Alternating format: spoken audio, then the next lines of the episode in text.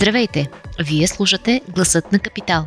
Седмичен подкаст, в който журналистите разказват интересна история от седмицата в дълбочина, с контекст и анализ.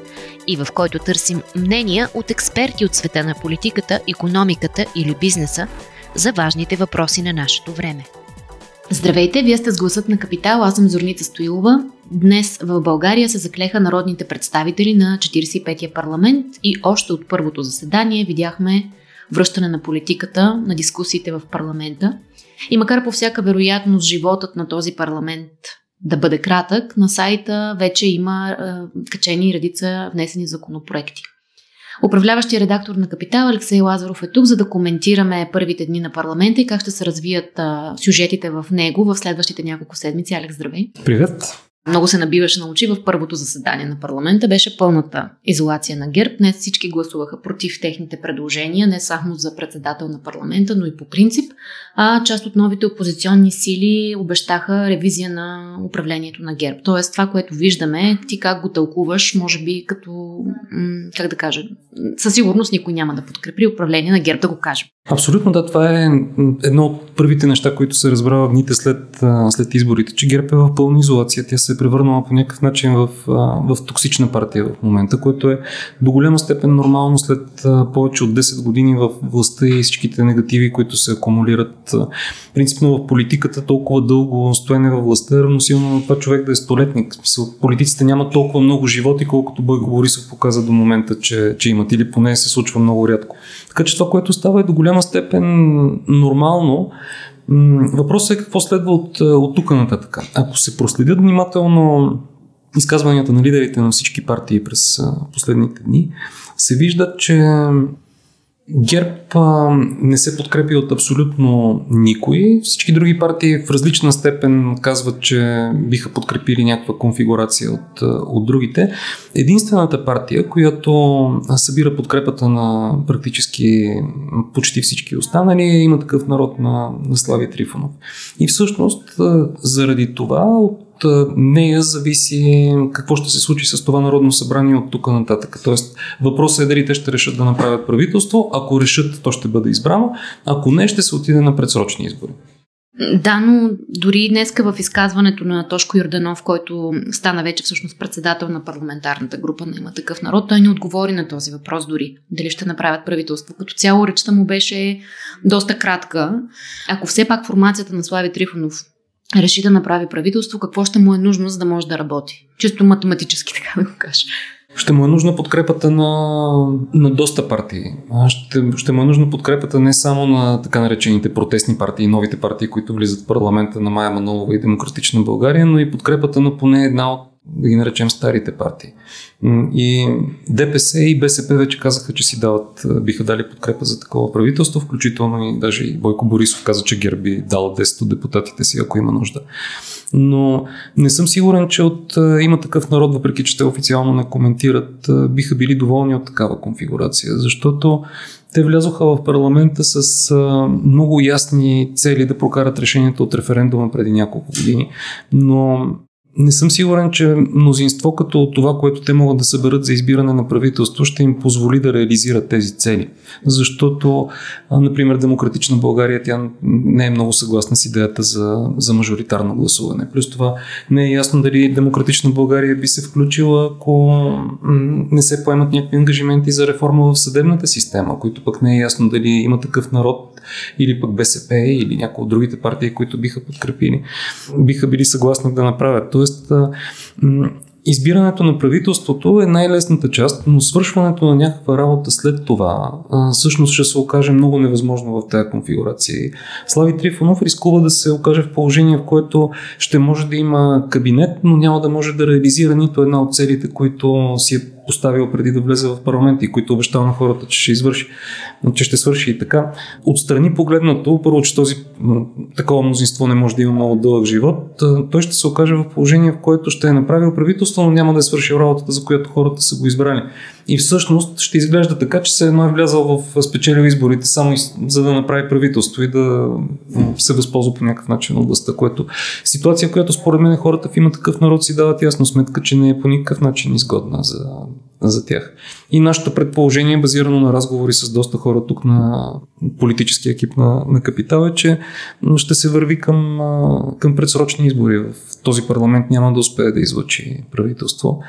Интригата е по-скоро какво ще се направи преди да дойдат тези предсрочни избори. Първо, кога биха могли и второ, какво ще се направи до тогава, защото днес всички партии направиха много големи заявки за това какви внесоха много различни законопроекти, за това какво според тях трябва да се случи през следващите месеци. Като една част от тях а, са по-скоро политическо позициониране в рамките на предизборната кампания, която според мен днес започна за следващия парламент. Друго обаче има шанс наистина да бъдат прияти в рамките на, на това Народно събрание. Ако Като правилно, например кое? Ако правилно се ориентирах от а, изказванията на хората днес в парламента, например промените в изборния кодекс, mm-hmm.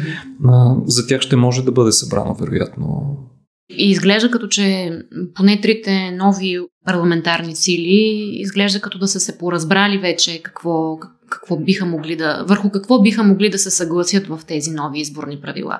Всички посочват район чужбина, какво още, изчистване на избирателните списъци. Да, а, възможност за дистанционно гласуване по, по почтата, видеонаблюдение. Аз не знам дори дали са се разбрали, защото това са неща, за които всяка една от тези партии говори още от преди изборите в момента, т.е. те имат консенсус без да има нужда и да се, да се разбират. Така че това нещо ще бъде свършено с много голяма степен на, на сигурност. От там нататък седи въпроса какво друго може да направи този, този парламент и какво евентуално би имало нужда да направи, защото част от депутатите от новите партии са притеснени от състоянието на държавните финанси и смятат, че има нужда от актуализация на бюджета. Въпросът е първо дали може да бъде направено от това Народно събрание и второ дали служебно правителство ще може да управлява известно време без актуализация на, на бюджета. Като сега този въпрос има няколко подварианта, защото ако приемем, че първо трябва да видим с какъв хоризонт ще работи служебното правителство, ако се стигне до там. Защото формално той има два месеца, колкото да организира нови избори, но реално служебното правителство управлява до избирането на ново. Тоест, следващия парламент, в който ситуацията вероятно няма да бъде. Не знам колко различна ще бъде от сегашния, но твърде вероятно ще има пак много партии и сформирането на мнозинство ще бъде много трудно тогава вече може да отнеме много повече време намирането на някаква формула, която да доведе до избиране на, на правителство.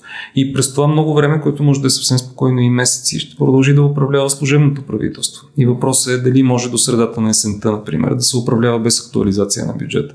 И това са неща, които трябва да започнат да се разискват в момента, защото това не, може и да не се случи, може да бъде избрано правителство, ако изборите са през юли, още през август, но е възможно и тази процедура да се продължи и това са неща, които трябва да имат предвид от сега. А какво друго би могло да свърши служебното правителство в тези месеци, освен актуализацията на бюджета? Служебното правителство според мен има много голям шанс, ако вътре в него се съберат енергични, компетентни хора, да покаже по някакъв начин какво какво не се случваше в България през последните години? Дори без да прави много драматични реформи. Само ако има много по-добра политика на, на откритост и да разказва какво се случва и какво се е случвало във властта, това би било много голяма промяна. Ако то отвори, например, да даде много повече подробности за най-големите инвестиции, да ги наречем на правителството на ГЕРБ, като автомагистрали, как се раздават парите в самото държавно дружество, тол системата, концесията за летище София, строежа на турски поток. Ако знаем много повече за, за това, ще можем да си изградим много по добра картина за това какво всъщност е представлявало управлението през последните 4 години. И това би, би дало възможност да се вземе по-информиран избор за следващите. А освен на тази прозрачност, която със сигурност би била полезна за обществото, плана за възстановяване, който трябва да бъде внесен в Европейската комисия, нали така? Точно така. И който ГЕРБ всъщност казаха, че няма да бързат да внесат. С него какво може да се направи? Може ли да се преработи изцяло на ново от служебното правителство? На теория може, но истината е, че служебното правителство не е най-добрият вариант да бъде преработван план, който засяга идването на доста големи суми пари в българската економика през следващите 5 години, ако не се лъжа. А, принципно е по-добре това нещо да се вземе или с формата, под някаква форма на консенсус между различните партии сред някакво по-широко обсъждане, или да се остави за следващото управление, което да го, да го направи. Риска там е, че колкото по-късно се подаде какъвто и да било вариант на този план, толкова по-късно ще започнат да идват парите.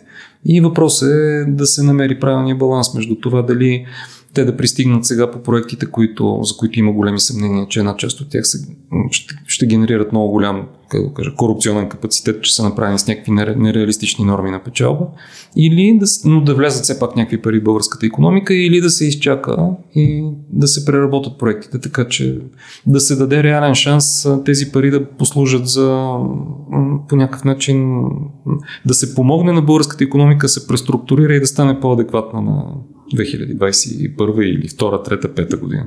Тоест президента Раде в момента има така един доста рядък политически шанс, който всъщност може да му спечели втория мандат, ако се справи добре. Защото днес речта му беше силна, имаше доста смислени заявки през, през нея.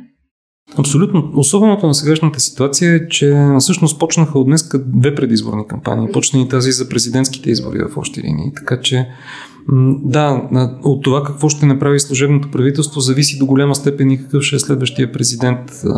Писал зависи от една страна първо какво ще е следващото правителство, според мен, а след това и какъв ще е следващия президент. Така че избора на хора в него е изключително, изключително важен и приоритетите, с които да се занимава той. Благодаря ти много, Алекс. Оля. Ако този епизод ви хареса и искате да слушате новите епизоди веднага, щом излязат, абонирайте се за гласът на Капитал в Apple Podcast, Google Podcast или Spotify. Обратна връзка за гласът на Капитал можете да ни изпращате на подкаст @capital.bg или в познатите ви профили на Капитал в Facebook и Twitter. Музиката, която чувате в този подкаст е написана от композитора Петър Тондаков специално за Капитал. Аз съм Зорнита Стоилова, а епизодът коментира Тихомир Колев.